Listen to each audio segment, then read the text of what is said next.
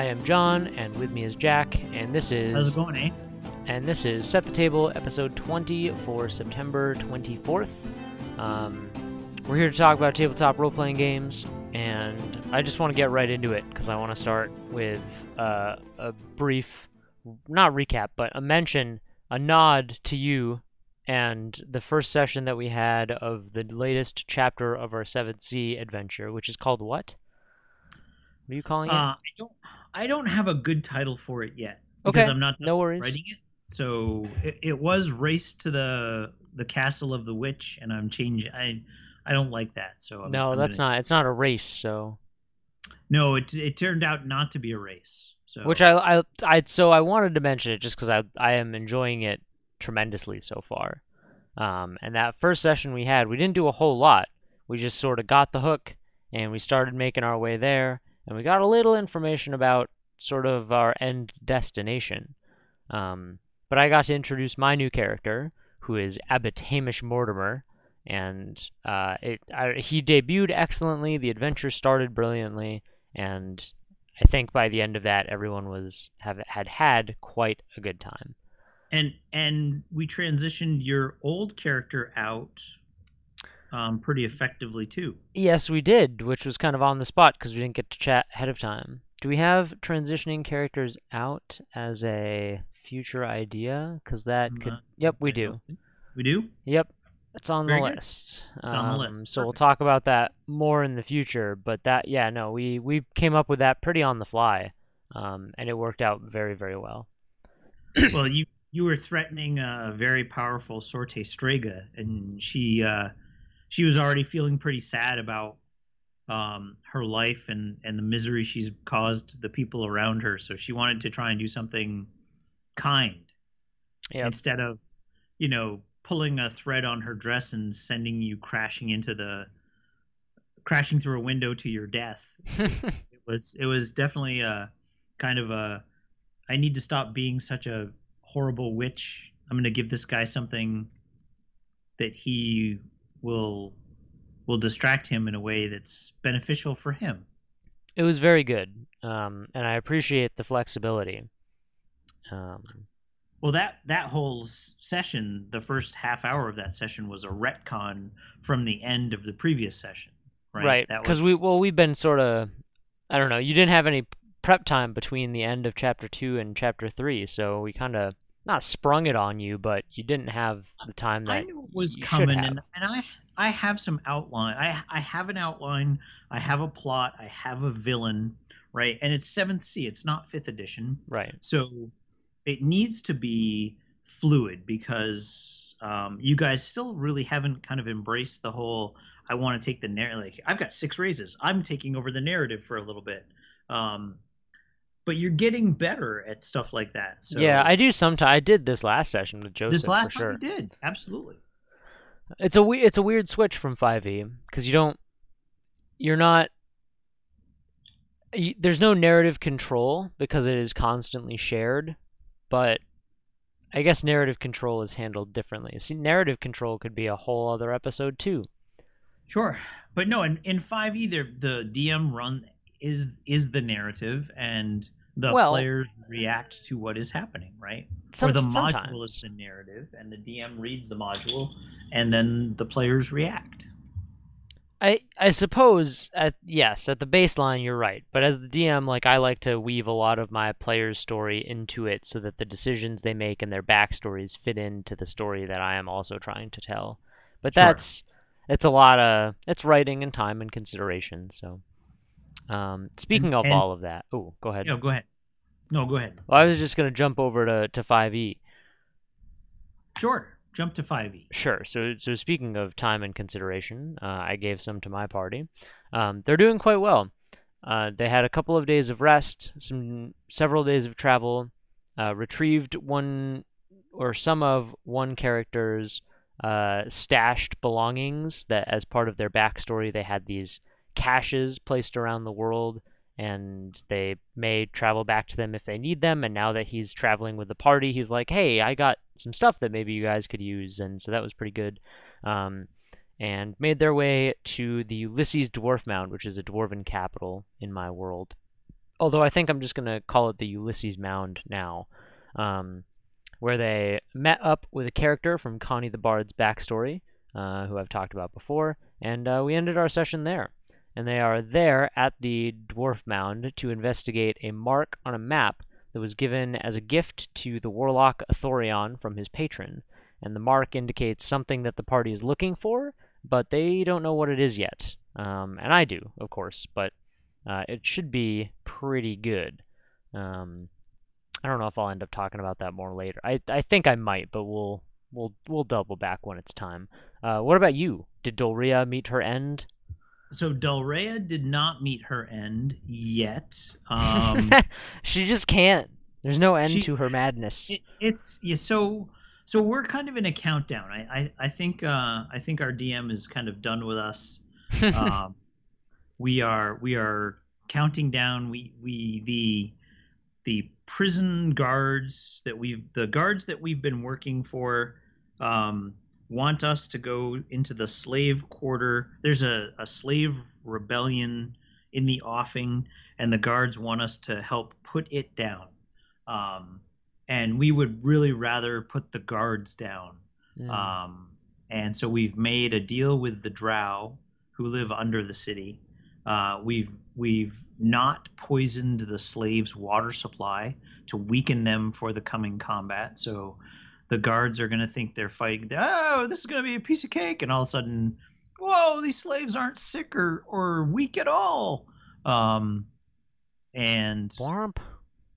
so yeah, it's it's a it is yet another double cross. My my characters seem to love double crossing people, party It's members. like a quadruple cross at this point. It's a yeah. Well, that was I, I'm I'm I might do another double cross. I haven't decided. Um, I'd really like to. So I mean, Del the character, has kind of found someplace she wants to be. She thinks she can be comfortable um, in the underground world. She just needs to get away from um, the guards and the and the the city and some of her party members. Hmm. You have to So get her an exit. I- I do. The problem is I just I don't want to play bring another. We're so close to the end of this campaign. Right. Um, our our group, the DM duties shift from player to player to from person to person to person. Hmm. Um, and it's it's we're getting very close to the time of the shift. So Are you are you continuing with 5e or do you swap systems when you swap DMs? Uh, well, so I'm going to. There, there's going to be a lag uh, between when the current DM is done and the new DM picks up, Mhm. and in the lag, we are going to run the painter and the pirate. Ooh, nice. You'll have to let us know how that goes. I will, and it'll be interesting to see how a different group with a different makeup uh, runs that campaign. Very much so. Um, But I, I've only committed. I've they they they said they probably only have time for the first, uh, and we'll see how that goes. Right? sure, right. We'll we'll, we'll see. I mean, if- it, could stand as a standalone, right? You don't have to. oh, totally, totally. You just you know ire- the um You just Irina assume is- Marina dead, right? is dead, or you just Oh, you know I don't know if I should be saying that. Is that that's a spoiler? That's okay. It's not. I mean, it it, it is kind of a spoiler, but it's it's fine because we've been talking about the campaign in each episode, so A, a little bit, yeah, for sure. a little bit. Yeah. Yep. All right. Well, so last time we uh, we spent a while talking about the five minute workday, um, and we assuaged some of your disdain for it um, with some good little bit. insight and some some clever GM solutions. Um, and I think we had some pretty great discussion about how, as the GM, you can weave your encounters and stories and settings to help avoid your players feeling uh, like trapped by their resources or having your min maxers like gain too much leeway mechanically. Um, so it was it was really great. And if you as a GM are having any issue managing your long and short rests, uh, particularly in your 5e games, I, I highly recommend episode 19. Um, so this week, for the first time, since I don't think I introduced it at the top of the show, uh, we're talking about uh, some fluffy stuff in Appendix N and inspiration for our games. And so we've talked about Appendix N on the show a little bit before. It's come up several times. Um, we we know that it is an appendix from the AD&D uh, Dungeon Master's Guide. Um, it is. Yep. That is essentially a list of the books that inspired Gary Gygax to create Dungeons and Dragons. Um, and I will put two links in the show notes. So if you are listening via um, Apple Podcasts or on YouTube, those should be available to you in the descriptions. Uh, the first is going to be the blurb taken from the dungeon, the the 1979 AD&D DMG. Um, the next is going to be a list on Goodreads of 66 of the books from the list um, that that have. I, I don't know if you're familiar with Goodreads, but Goodreads is like a, a very well known book review site, I guess. So there's like Mhm. ratings and discussions, and um, so I'll, Oh, yeah. I'll throw that on there too. I'm I'm a huge fan of Goodreads. Yeah, so on the on the the list for Appendix N, this is the blurb that they have. Quote, in the 1979 publication of the AD&D DMG, the last entry before the glossary is Appendix N, in which Gary Gygax lists the fantasy and sci-fi novels that inspired his work on the game. This oft-ignored bibliography has received renewed attention in recent years. It is, in fact, one of the foundations on which fantasy role-playing was built, which is a quote from the Dungeon Crawl Classics RPG book from 2012. So, And and there is so we're going to talk about Appendix N as part of our podcast. There is an actual podcast called the Appendix N Book Club. yes, there is. I should throw a link to them in there as well because I need to start and, listening and to that. that's that whole that whole podcast is nothing but discussion of Appendix N literature. hmm It's uh, it's some cool stuff. So those three links will be in the descriptions if you want to check any of that stuff out anymore. Um, so I have just started. Well, not just started. I'm like two thirds of the way through my first Appendix N book, which is the first book in the Fafhrd and Grey Mouser series from Fritz Leiber, Swords and Deviltry. You've read Uh, more than that. You've read the Ho- I read the Hobbit to you when you were a child. Yes, I've read The Hobbit. Sorry, I that I guess I I inappropriately assume that The Hobbit is a given, um, Oh, okay. which I shouldn't. You're right. So I've read two. I've read The Hobbit, and I am most of the way through Swords and Deviltry. Um, and I think that once you read one of the books on this list, it makes sense. And it's I don't know. It's like brain magic, is how I've described it in the notes. Like, oh, this makes total and complete sense why things are the way they are in D&D and this is awesome inspiration for me to add things like this to my game. It just clicks right away. So I I obviously have a different um, experience with Appendix N because AD&D was my first fantasy roleplay game, right? And I have that. I actually have that book, the Advanced Dungeons and Dragons Dungeon Master's Guide. Yes, the first fantasy roleplay game book that you you actually got to look at was the Dungeon Master's Guide, um, and that was the first game that I played. I played that back in the '80s and I started reading things like The Hobbit and The Lord of the Rings and the Fafhrd and the Grey Mouser series before I started playing fantasy roleplay roleplay games. So hmm um, I I read the stories for what they were, just stories. And and when you look at Appendix N, when all those books are published before Dungeons and Dragons became a thing, and there's there's a difference, right? I know you've read um, a lot of R.A. Salvatore Legend of Drizzt stuff, hmm um, as have I, and I've I love Lisa Smedman's um, the Lady Penitent series and the War of the Spider Queen series,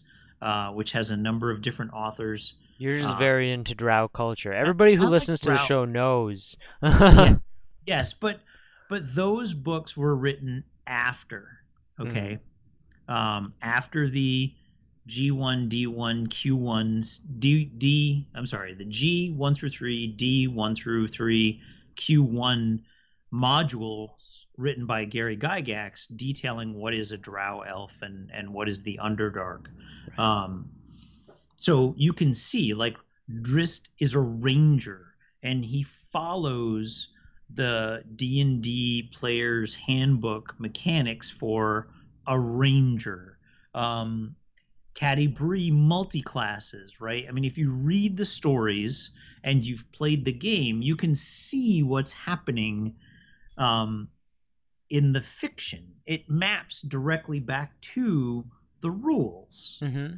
I have And- the um the Forgotten Realms campaign guide, which has stat blocks for Drizzt, and he's uh in I think it uses five uh three point five, and he's a, a ranger. I think it's like thirteen ranger, five or six fighter, and one or two barbarian actually.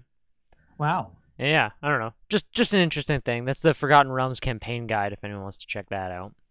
But see, they're statted, right? They're they're and and there's there's no stats for Fafhrd, and there there were no there are stats now for Fafhrd and the Gray Mouse. Right? yeah, they've got to be right. Okay. Yes. uh, DCC Lankhmar has actually three stat blocks for um, whenever you want to bring, if you as the GM want to bring them into the game, you can bring them in as the young guys right after the Ill Met and Lankhmar story, or middle aged, or after they've retired on the Rime Isle. Spoiler alert, right? Spoiler Um, alert. well, I don't even know what the Rime isles are, so it's not that big So of a spoiler. Um, but uh, that's the That's so cool. But they are statted, right? But they weren't back then. Like when I was, and and you've heard me tell this story at Gen Con when I was, you know, nine years old, ten years old, sitting on the steps of the Kellogg Hubbard Public Library in Montpelier with my very first, you know, um, Fafhrd and the Grey Mouser book Mhm. uh, or The Hobbit, or you know, I've I've read a number of these, Call of Cthulhu and H.P. Lovecraft. Um, there were, the, you know, I didn't. There was no game. There, there was nothing to play. This was just a really cool story about these two guys that did these amazing things. Um, so it's it's different. It's weird for me, I guess, when I look at some of the like. So right now, I'm in the middle of uh, crashing through the Gotrek and Felix uh, omnibuses, uh, which is set in the Warhammer fantasy world. But again, these were published after D and D. Now they map much more closely to the Warhammer um, miniature combat game, right? Mhm. Gotrek is Well, now, right? well and and they were written as a part of that right so so the game existed before gotrek and felix existed i'm i'm i'm i think i, can- I can google that while i'm talking um but um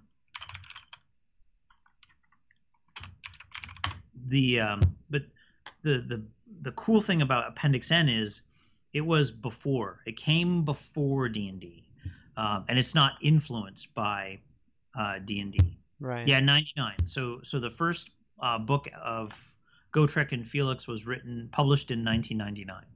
Hmm. Right. What is that? Twenty some odd years after D and D. Math in public. I hate math in public. Yeah, thereabouts, right? Because it was early 70s. Seventy four. Yep. So It's yeah, I don't know. It's interesting. I I'm sure that it is more interesting for you to be able to have read that stuff and watch it turn into a game than for me to have the game and then go back and read it and and already have the the results of what that game did already complete. Which is interesting because as we're talking about like inspiration, even though the game was inspired by those things, I am now playing the game that was inspired by those things, and I am inspired by both the game and those things. And so I, I feel like whatever continues down the pipe is just going to keep getting better and better. Um, Oh yeah, no, I, I'm I'm I'm no in no way, shape, or form saying that um, Fritz Leiber s- stories are better and more compelling than Bob Salvatore's because Fritz Leiber Leiber wrote back in the seven, 60s and 70s. I'm not saying that at all. I think No, no, no, of course. both author, authors are absolutely brilliant. Um, and their stories are compelling and wonderful, and their characters are um, also. I'm trying to find a different word than compelling because I would just they they draw you in. You care about them. They're really compelling, uh, huh? They're, yeah, they're really compelling. Compelling. Let's let's find a synonym for the word compel. All right. Um, but persuaded. it's it's um it's just yeah the and you you look through this appendix N and I've got the Goodreads page up right. Yep. Um, it's not all fantasy. Well, no, some of it's sci-fi and some of it's fiction, fiction. and And and like the Barsoom series from Edgar Rice Burroughs is that's your John Carter of Mars. Um, yes, you made me watch that movie once. yes and you should watch you should read the books because the books are better but you know um, Naturally. john carter is uh, an american from the 1870s right? He's a he's in the the cowboy west. He's a gold prospector who um, hides in a cave and finds a transdimensional uh, portal and that takes him to mars. And of course this was written before we understood what the composition of the atmosphere on Mars was. So Edgar Rice Burroughs took a little bit of literary liberty, and Mars has a breathable atmosphere. Um, curiously enough, he did note that the gravity would be less and that John Carter would be stronger because he grew up on Earth, which is interesting. It's it's neat that he incorporated that bit of science into the into the book, but right. um, it is um, it is good. I mean, that's that's sci-fi. Victorian Jules Verne um, isn't on this list, but but probably should could be. could be, yeah. Could be. Um, but yeah, no, and it's it's there's there's there's no bad. I don't think there's a bad book on this list. Oh, probably not. Probably Right, not. and I'm trying to well, I haven't read them, so. I'm trying to think of a fantasy series that I read that I didn't like. And I'm I don't know. coming I'm I'm struggling to find one. But that's those are my preferences, right? If I was Mhm. reading histories of baseball, I probably wouldn't like any of them.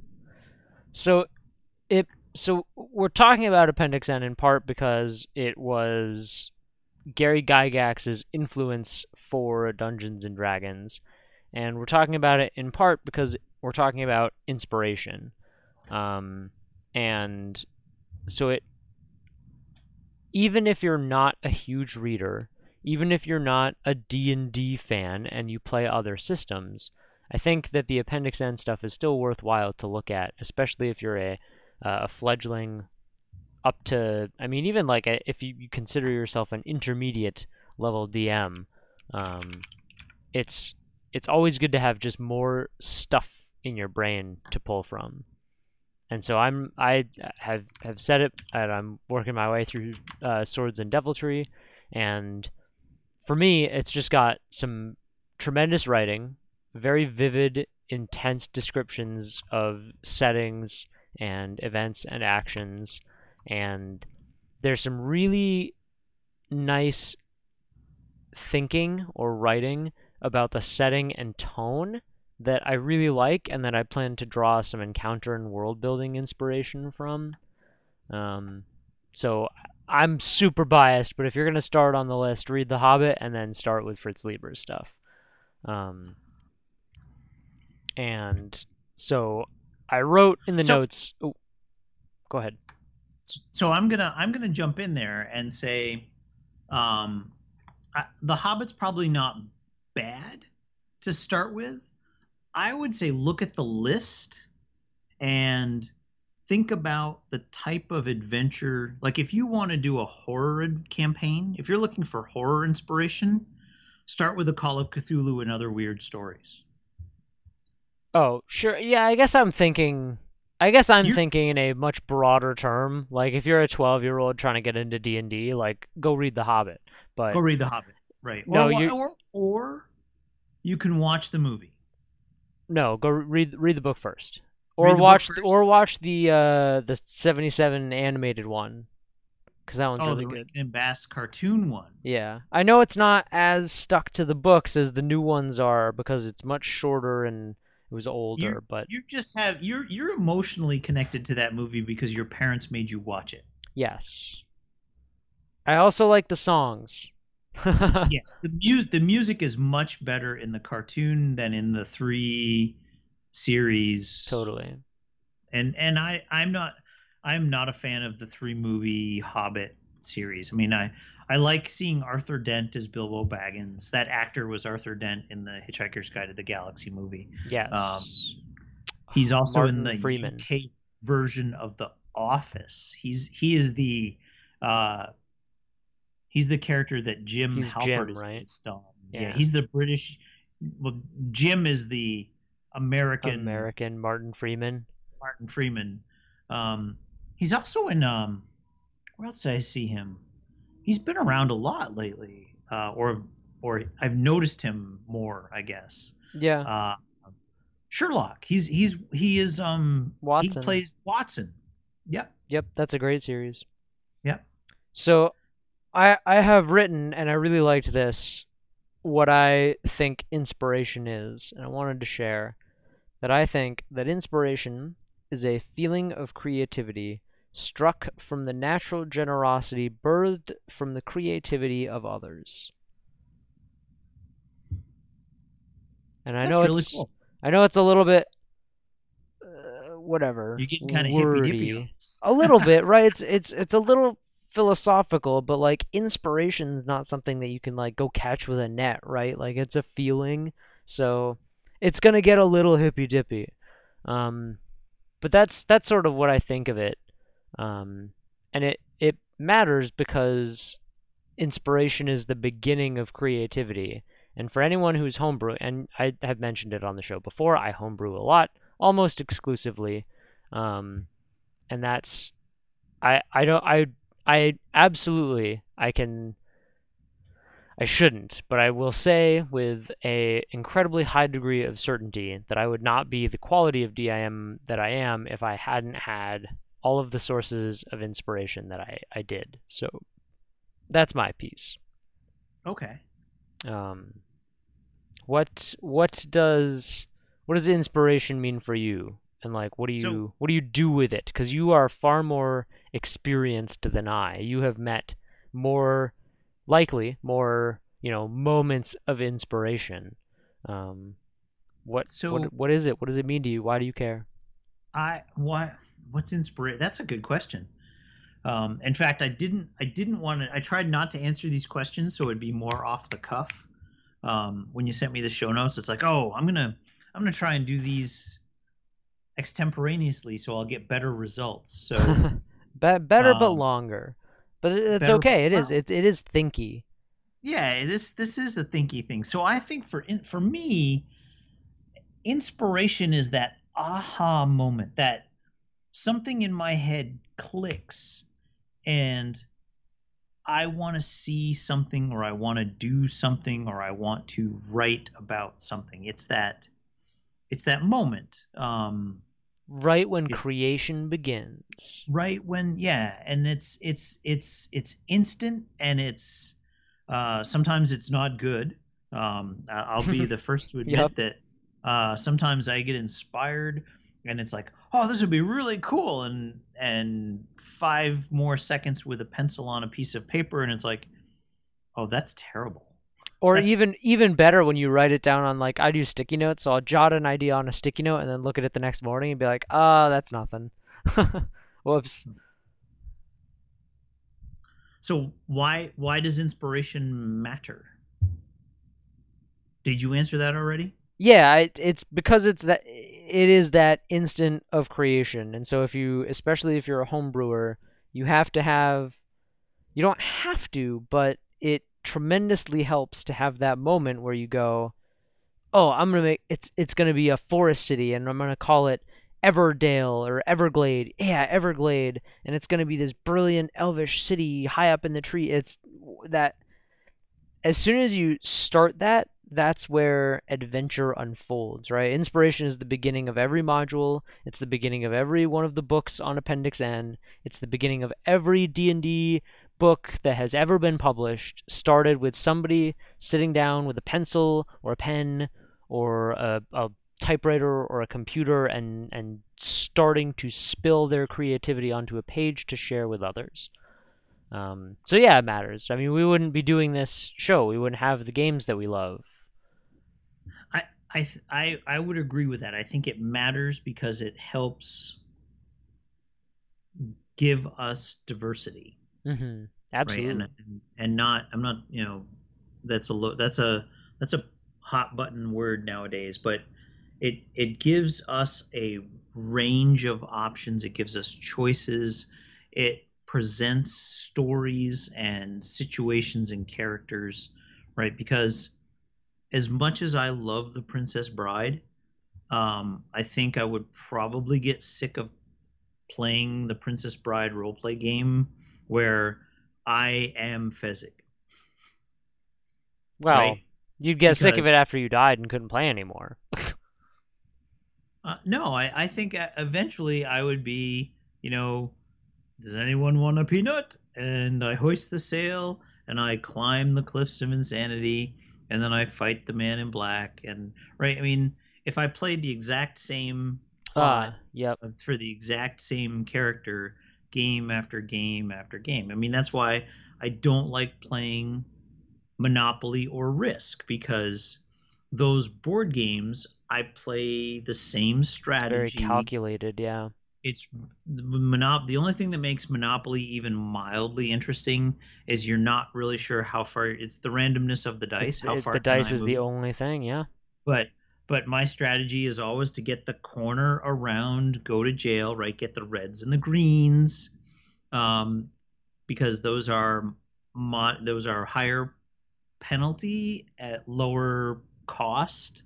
Um and if you get them around the corner people have to roll high three or four times in a row to avoid paying you right? It's just it's math. It's it's yep. Nope i was gonna say save it for the math episode. Yep. You just do the math and you're like that corner is the the most uh, profitable corner on the board. Grab it.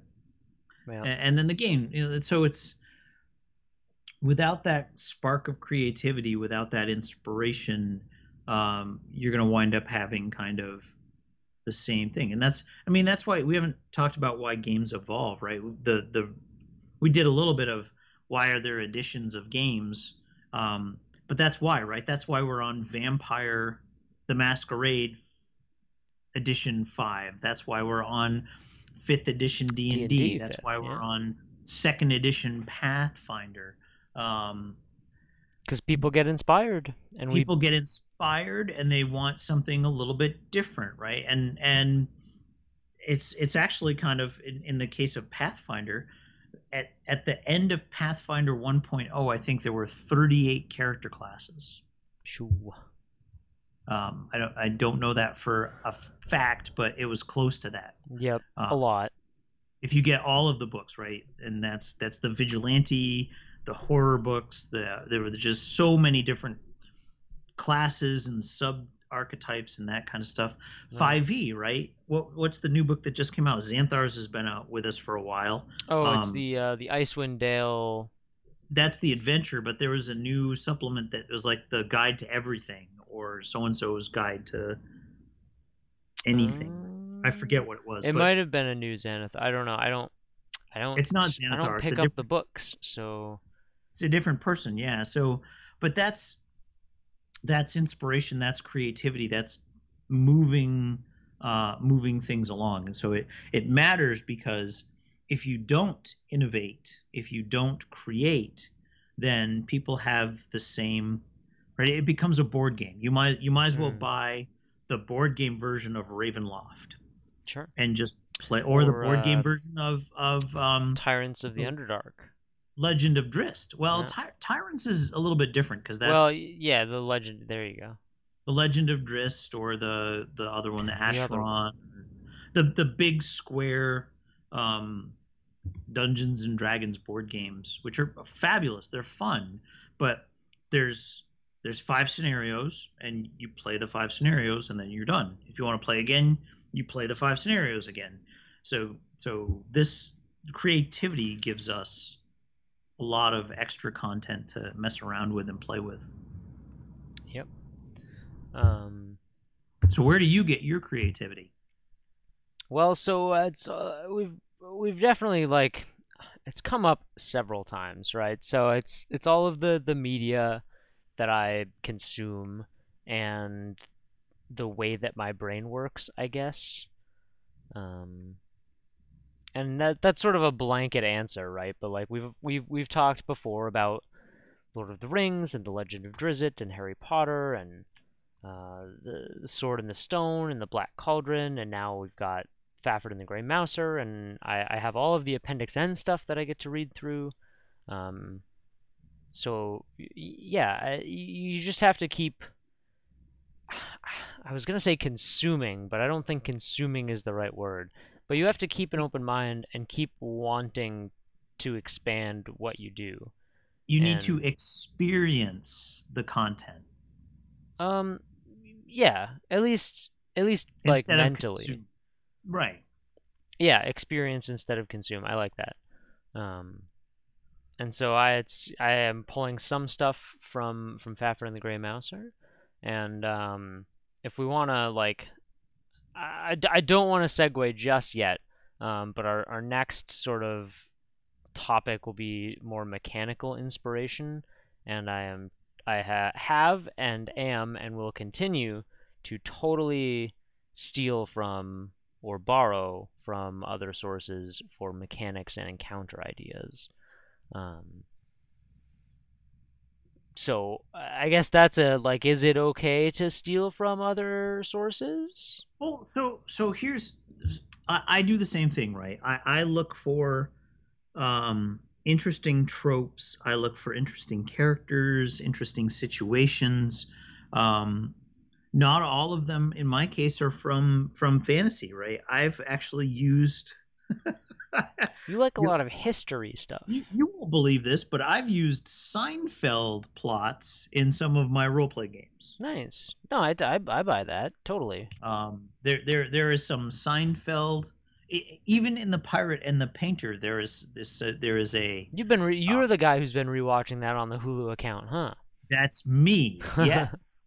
Um and and so uh, where where do I get it? Yes, I I like I said, I'm I'm crashing through um, Gotrek and Felix. I love reading role play game system rules. Right, I have a whole shelf of games I've never played. I probably will never get to play, um, but I uh, I like doing that as well.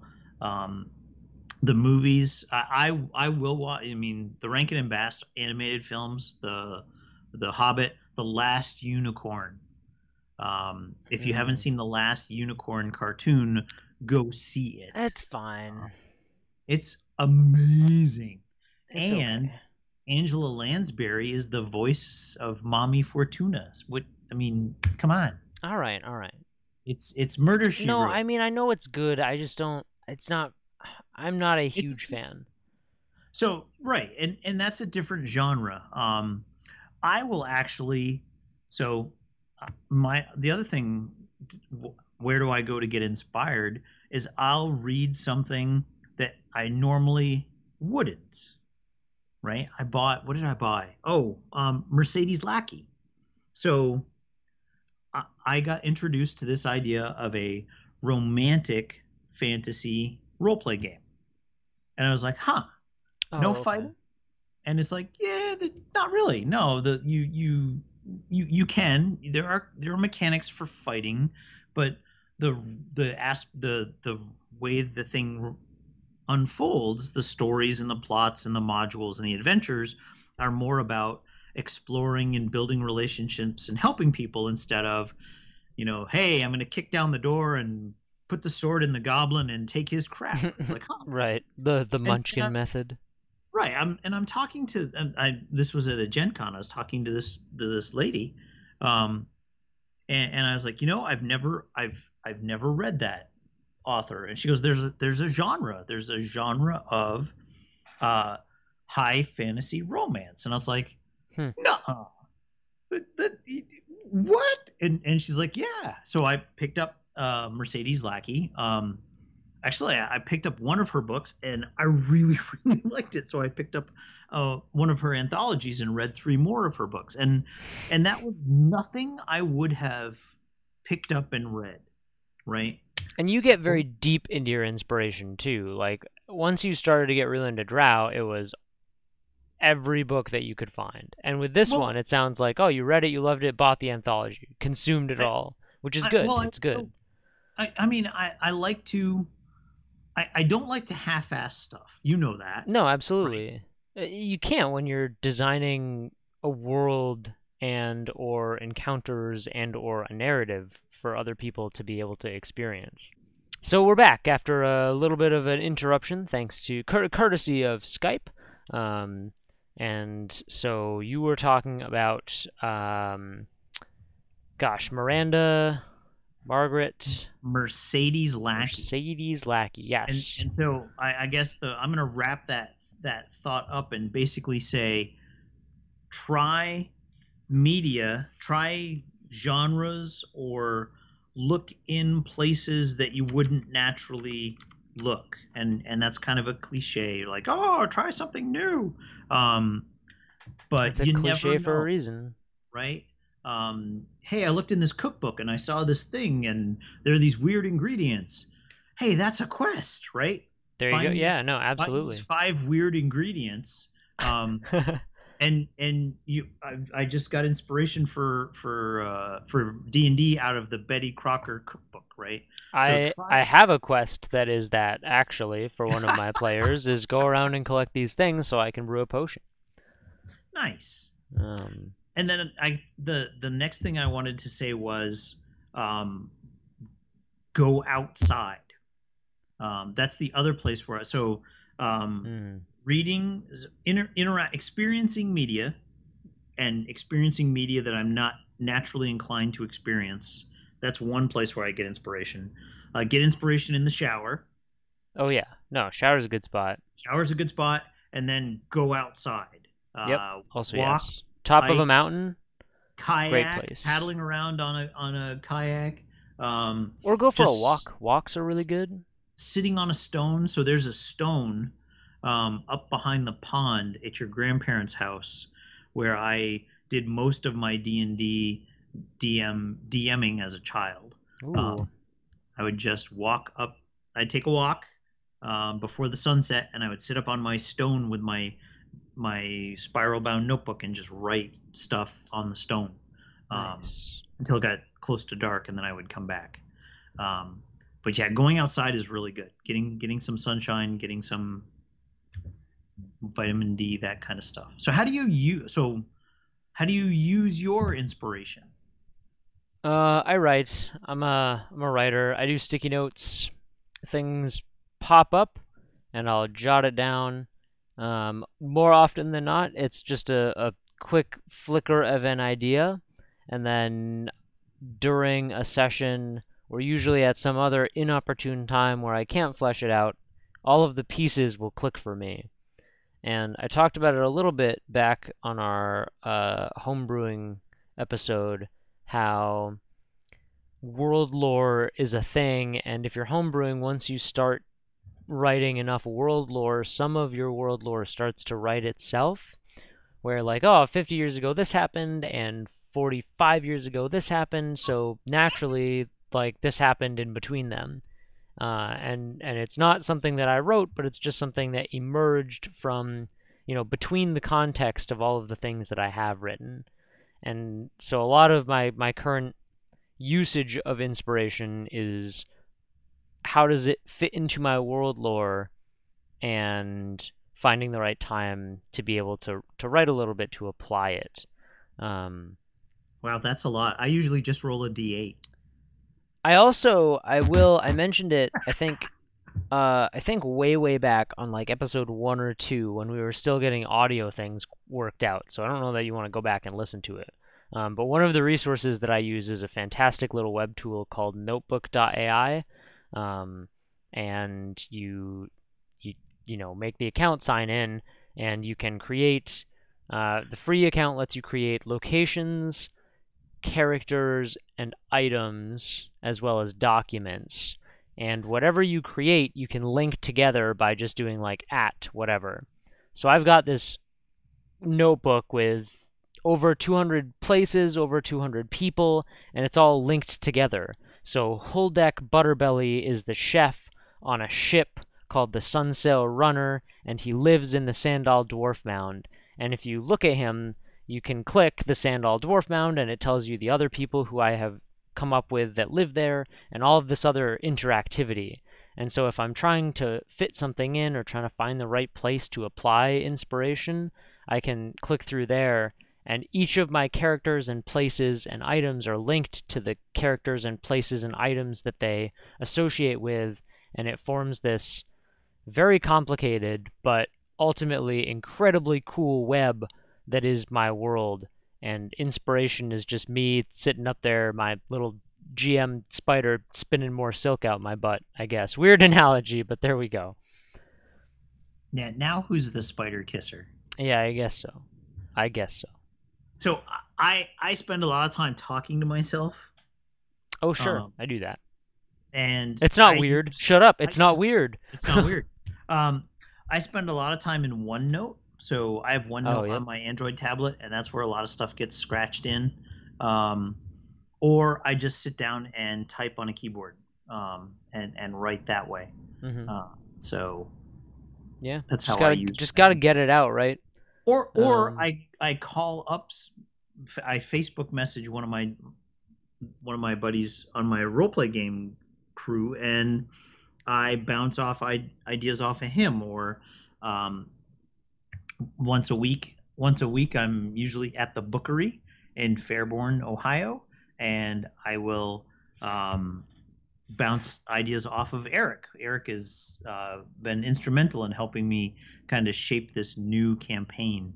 Nice. Um, I think one of the things that's really nice to have, and of course, you, you don't have to have this, this isn't a prerequisite, but if you have someone who is a good listener Hmm.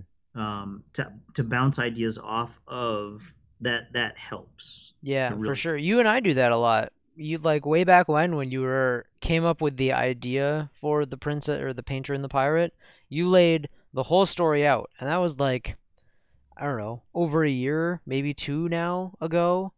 Um, Yeah. and so I obviously I didn't remember all of the bits of it, but I knew the gist. But you like laid the whole thing out. I said that sounded awesome, and two years later we're playing the game, and you've got a written module for it, and it's it's awesome. So uh, I also like I I just I, I don't have a note, but I keep my phone by my bed when I sleep, obviously. So if you wake up in the middle of the night, have a phone that you can type in the notes on, or leave yourself a little pad, because inspiration strikes at the oddest of times. Yes. Um, so so is it? We we've talked a lot about you know borrowing or using from other sources. Is that cool? To steal? Is it stealing? it's not so- stealing, but so I so yes, I, I have a I have an opinion on this, obviously. Um and yes, there is there is just flat out stealing, and that's wrong, okay? Um Yeah, So so sorry, I'm not talking about plagiarism, but like I've got a character or a player who's playing a character who is essentially a D&D version of Indiana Jones. Like hat, Okay. crossbow, whip. He is an archaeologist by background and that's his jam. sure, but that's it his name's not Indiana, No, it's not. It's Bozeman. it's Bozeman, right? With yes, that's a town in Montana. That's but- the best thing cuz Thornton would say the same thing. right. So but That's but so it's not- funny.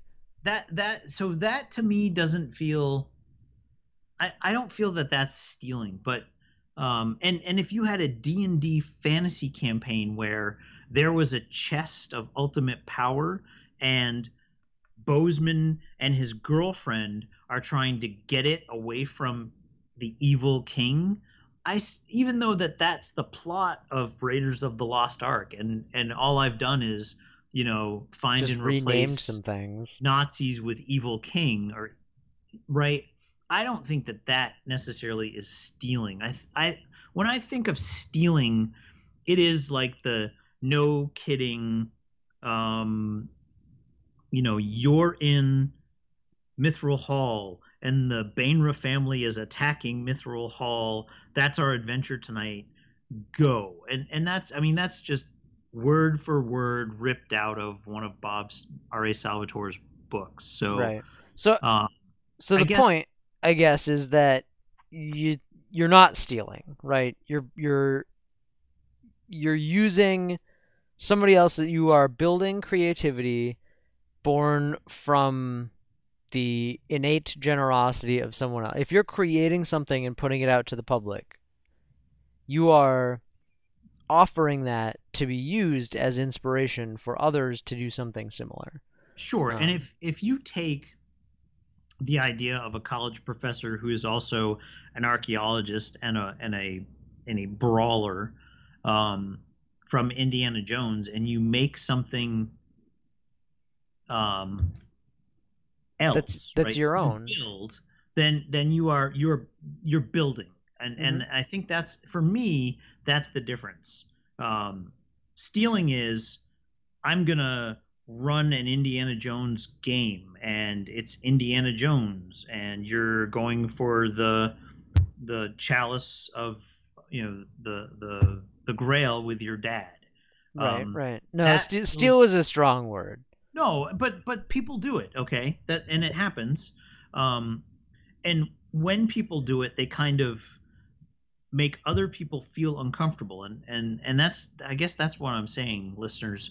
Don't feel uncomfortable borrowing tropes, okay? Um, or or taking something that's cliche. Here's the other thing too: if you borrow, if you always borrow something, um, then you kind of become a cliche, right? hmm You know, oh, I'm going to play a halfling who doesn't really like traveling. Oh, okay.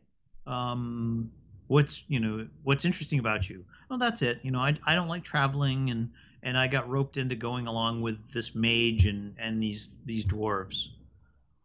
Oh, okay. Um, you know, you're you're Bilbo Baggins. Nice. Um, but add to it, like branch steal from a couple of different things. Like I'm a I'm a halfling who doesn't really want to go traveling with mages and dwarves, um, but I, tinker with potions or um, you know just add something, or even To, steal to make something it your own, yeah. to make it your own. Yeah, that I think that's the thing. Borrowing and and embellishing or borrowing and changing or combining ideas, that's really powerful. Um, I mean, that's the basis for collaborative storytelling right there. right. I mean, you, you're you're just you're you're doing it on a micro scale with your character's backstory or your character's raison d'être or your your story that you're trying to tell or the the module that you're even with a module, right? Oh, ab- yeah, absolutely. And we talked about this during the module episode. Like, make it your own, tweak things, change things around. Um, and we talked about on the improv episode, you know, build build from it or create something that other people can build from. right.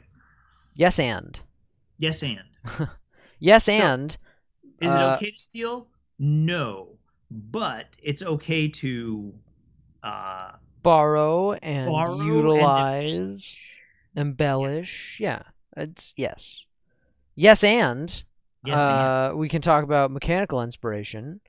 Sure. Because I don't want to get too like it's uh, it's fluffy enough that you you the royal you will come up with your own idea of what inspiration is and how you get it and how you use it. Um, and mech- and sometimes it doesn't work. yes. Okay. Um, I, I'm thinking of I, I ruined our vampire campaign um, many many years ago because we were all watching Lost Girl. I was not. You were not, but the rest of us were, and I borrowed the Blood King bartender idea, right? So a very powerful Fae, because I had just gotten the Changeling book and I wanted to mess around with a Changeling. Um, and that kind of set some of the players Me. off, right? You you did not appreciate that, um, and that's okay. I I I, I made. I don't think the inspiration was bad. and, and I don't want to say the delivery was bad, but it just didn't. It didn't. No, it didn't fit with with the story that we were all trying to drive towards. So and- it it was good, but it wasn't something that a third of your players wanted to build off of. So it- Right. it, just made it it made it tricky and tense, and it ended up you know I kind of ended up ruining it, but um, Eh. eh is right. You know we we move on, we learn. we you had a good time. We had we had We a did, good it was time fun. many It was- sessions, was and fun. then the last couple of sessions were like, eh, this really isn't great. I'm gonna do something that's mechanically possible, but really, really story wise foolish or or just anti party and Right. Yeah you you you tried to walk you, your vampire basically wanted to get away from everything and instead of risking the werewolves you what swallowed a bunch of rocks and walked along the bottom I of a walked along the bottom of Lake Champlain to Canada, where I could join the Sabbat.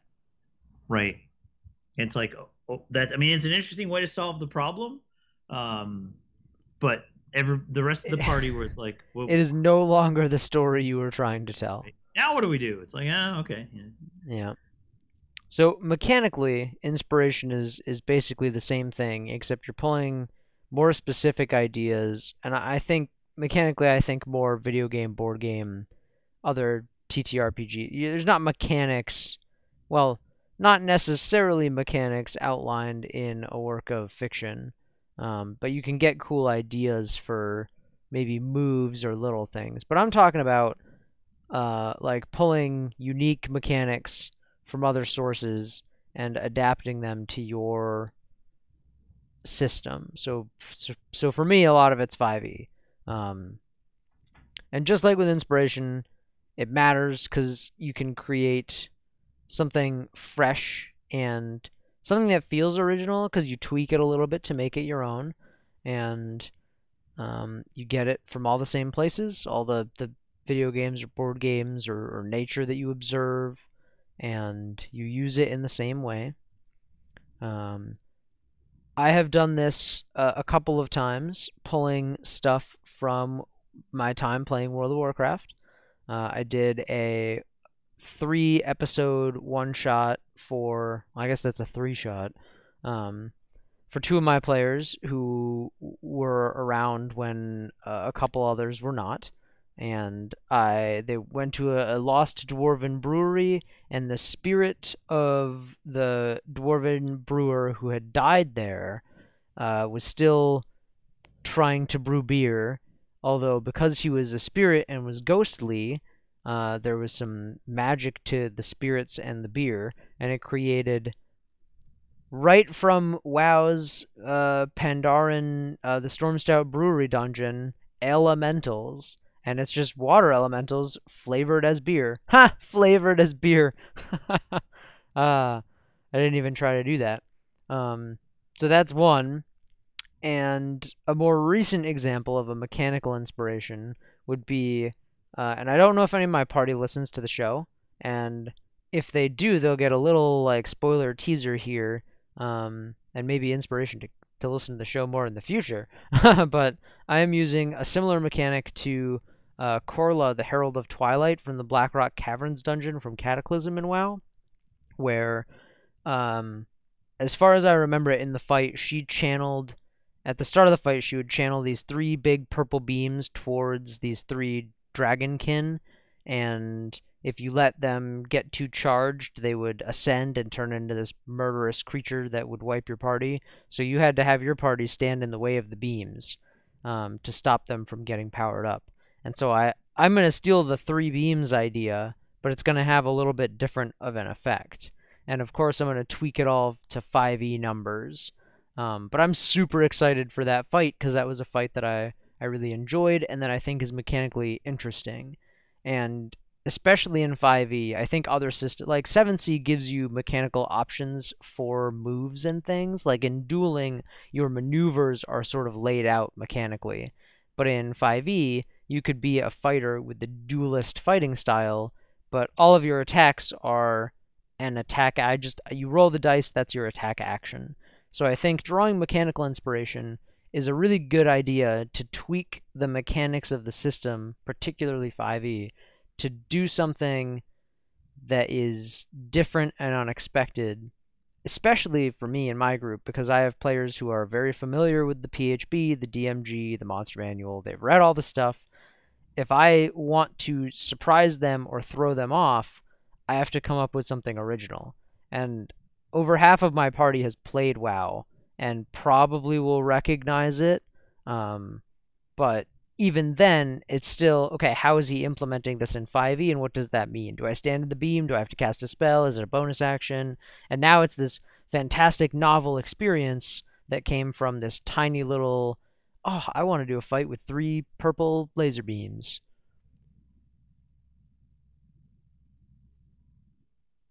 So, so I'm I'm thinking about mechanics, changing mechanics in games, and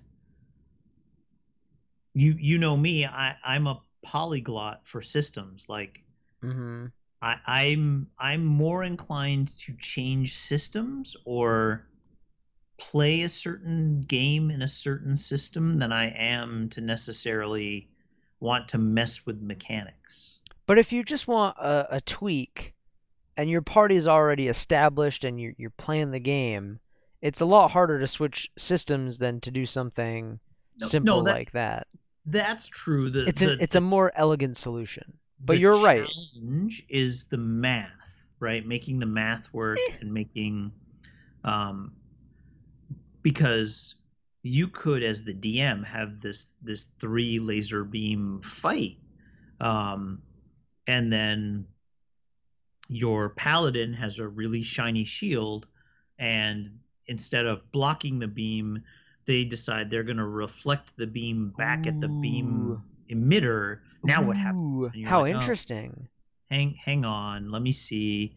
Um, if the Ooh. beam is traveling, and you know me, I get into physics and math. Well, so in 5e, right, like the physics of it, I mean, in 7th Sea, the physics of it don't necessarily matter. Like, well, that's because that's the mechanic. But a, a metagaming 5e player is going to say that beam's moving at 186,000 miles per second. So I won't be able to jump in in front of it as as a bonus action. I'll have to do a full action, and uh, it, it well, just gets so, weird. Well, right, but uh, so you so as part of it, right? This was part of like the the five minute workday episode too. Is that like as the DM you make it work, right? So right. for the beams, if a paladin or whoever has a shield and shields the beam and is like, I want to reflect it, I could just say it passes through armor and metal and it doesn't reflect. Or I could say, okay, it reflects right back at the the person and this beam was it was dealing 1d4 damage around but adding 1d4 to your damage rolls. So now you are gonna or your the the boss is gonna take the damage but get a buff. So you know the beam effects still apply uh, it, it's yeah. all about it's it's that quick thinking and, and figuring it out. But you're right it is especially for new dms that's going to be a challenge is is figuring out the numbers and coming up with the answers to your players' very clever solutions. Because that was a good. I hadn't thought of that. But I would have on the spot if I needed to, and it would have been great and novel, and everyone would have laughed and had fun. So, which is that's the first rule, right? Make sure yes. everybody's having fun. Do you do you ever do you ever do that? Pull pull mechanical things from anywhere? Um, sometimes, right? I mean, there there, there. So the wraith, the the black wraith of Countess Elizabeth, who you met last night. Mm-hmm. Um, there, there is no mechanical aging. There's no mechanics for an aging spell in Seventh Sea, right? That's not a. That's not oh. something that's oh. available to characters. Did you rip um, it from Willow? I I didn't rip it from Willow. I uh, actually ripped it from a different um, uh, story. I'm trying to think now. I, I can see the show in my head. It was actually a cartoon, I think. Might have been an anime, but anyway. Um, no, I just I. It's like this thing is is scary and it's ethereal and it's undead and it's timeless. So if you right, if uh, it's kind of like when the ghosts when the kid the ghosts float through the kids in Harry Potter and they all get the heebie-jeebies. Um, it's like nope, you don't get heebie-jeebies. You instantly um, age 10 years right Mm, nice, nice. or 20 years or however however long you're in contact with this thing is how long you age um but that's um but th- so that's yes that's technically something that's not mechanically in 7th sea um, but it is it, there's a chapter on monsters and monster abilities that gives the gm kind of latitude uh, to do things. In fact that's what makes monsters in seventh sea so horrific and frightening is that um, as long as the gm has danger points uh, he or she can do all sorts of horrible rotten things uh, Mm. and it is well within the the letter of the the law Sure. um, That's a good point too, because so in 7th Sea, depending on your system, if you're pulling mechanics like this, for 5e, you're you're totally off raw by doing something. So raw stands it's RA it's rules as written, um, and it is a term that people use when they're trying to describe people or DMs or players who really like to stick to the rules and get thrown off when somebody deviates from them. Uh, and so it's probably a session zero topic when you're figuring out what system you want to play. But how much does your party want to adhere to raw? How much do you, as the DM, want to? Like my party knows that I deviate a lot because I homebrew a lot.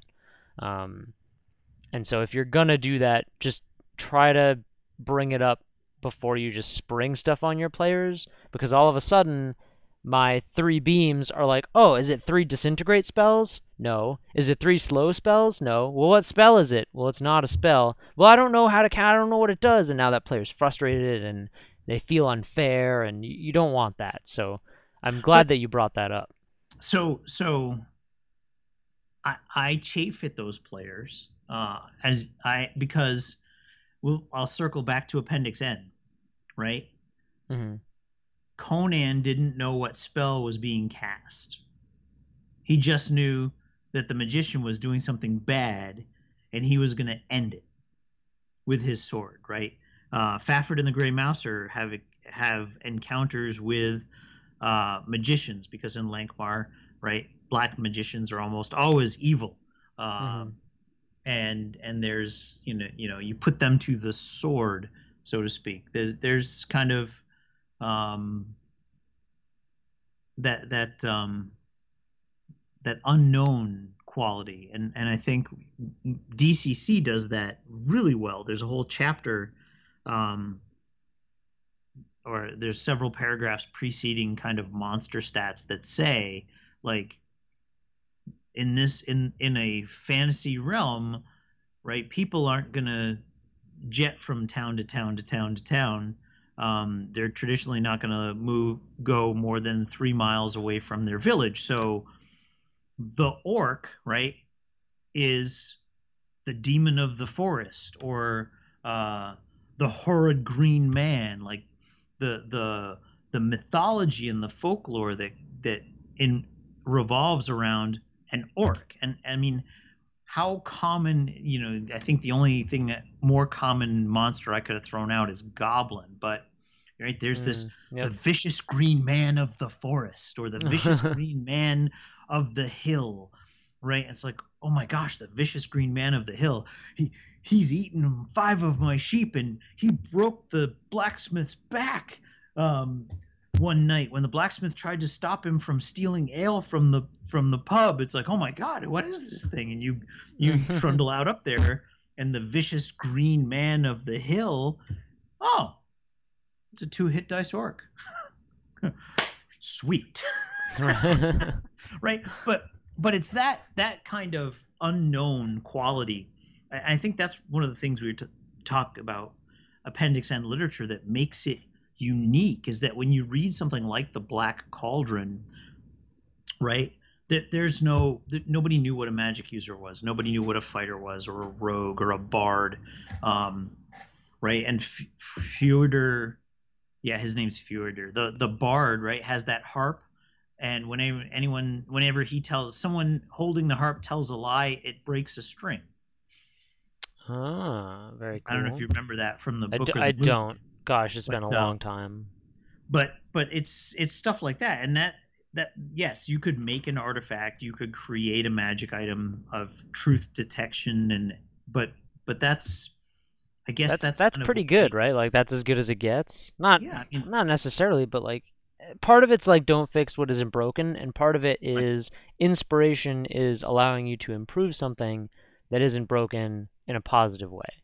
right, right. You're you're not you're not fixing anything. You're embellishing. You're embiggering, emboldening, um, Innovating, creating. innovate- Yeah. yeah. creating you're doing all those cool things and, and just um that yeah that I, I i bristle at people who are heavy raw um players I, i'm not saying i won't play with people like that but i get frustrated because it for me it diminishes the fantasy right Yeah, right. It's supposed to be a little unknown and uncertain and mystical, right?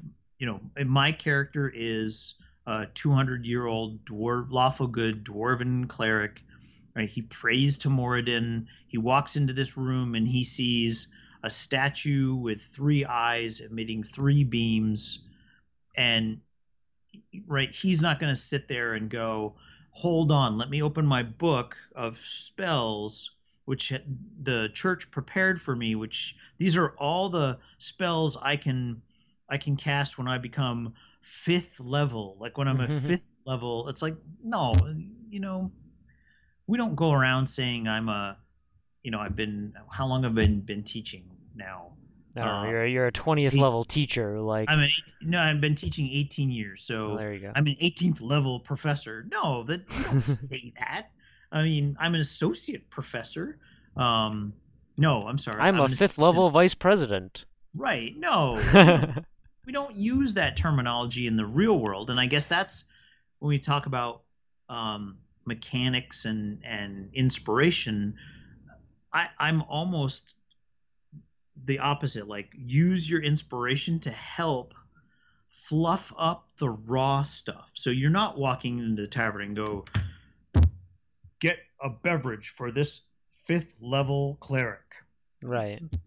Oh, get a bell. Oh, a fifth level cleric. Ooh, like, do they even call themselves clerics? Like, no, reverend, Not priest, always, yeah. medic. I mean, my my last dwarf cleric um, called himself a, a combat medic. It was- Nice. when, when he met the party, they're like, "What are you?" It's like, "I'm the squad's medic." And and then you know some of the characters are a little bit more raw than others, and they're like, "Well, what does that mean? What class are you?" It's like, "I've got no class unless you want to buy me a beer." And you know, I I just I, as a player, I get I don't want to say I get bitchy, um, but it it takes away from the game if we start if the characters in characters start talking about game mechanics. yes. Right. Yep. Yeah, it's, Um, it's it's a little meta. it, it, it gets a little meta and and I like to use my inspirations the things that inspire me especially appendix N to kind of um, spackle over those rough spots or sand those rough spots down so it's not meta it's fantasy or it's Right. sci-fi right So, I think the alien, the alien game does that really well as well mhm. right? It doesn't. It isn't. I mean, with even with the panic and the panic rolls and the, and the mental horror of it, it isn't. It isn't as meta as it could be. Right. Right. So I So- think my oh, did you have something else? No, no. I was gonna. I was gonna say, are you headed for closing thoughts? Yeah, I think so. I think my, my, my last little bit here is that inspiration is good. Consume it, feel it, create within its light, and let your work be fuel on the inspiration fire for others to flock to and create from. And oh, I had to thought. Sorry, I wrote mine out, so it's well. No, so so look for so there are third party products, okay? Um we talked about Appendix N. Experience that that literature. It's amazing.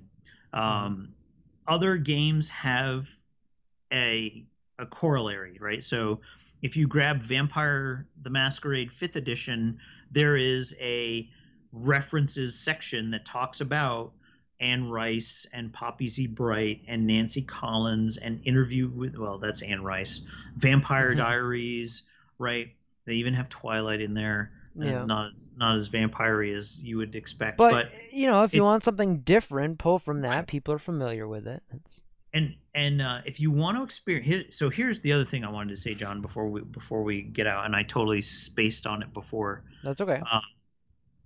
If you want to have that experience, right? You want to have the what does Appendix? What was it like to look at Appendix N and then play a game?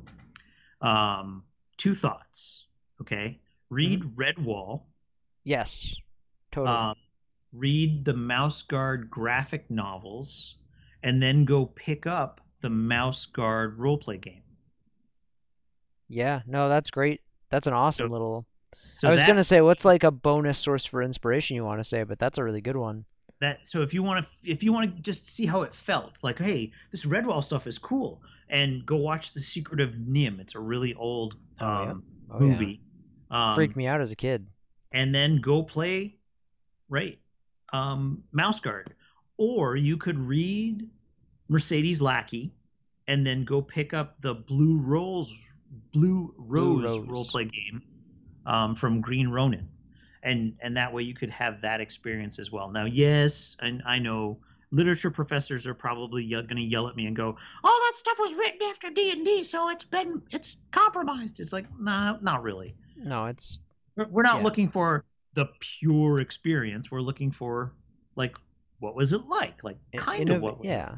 it? You know, you want to experience something where this is cool literature. I wonder if there's a game. Hey, look, there's a game.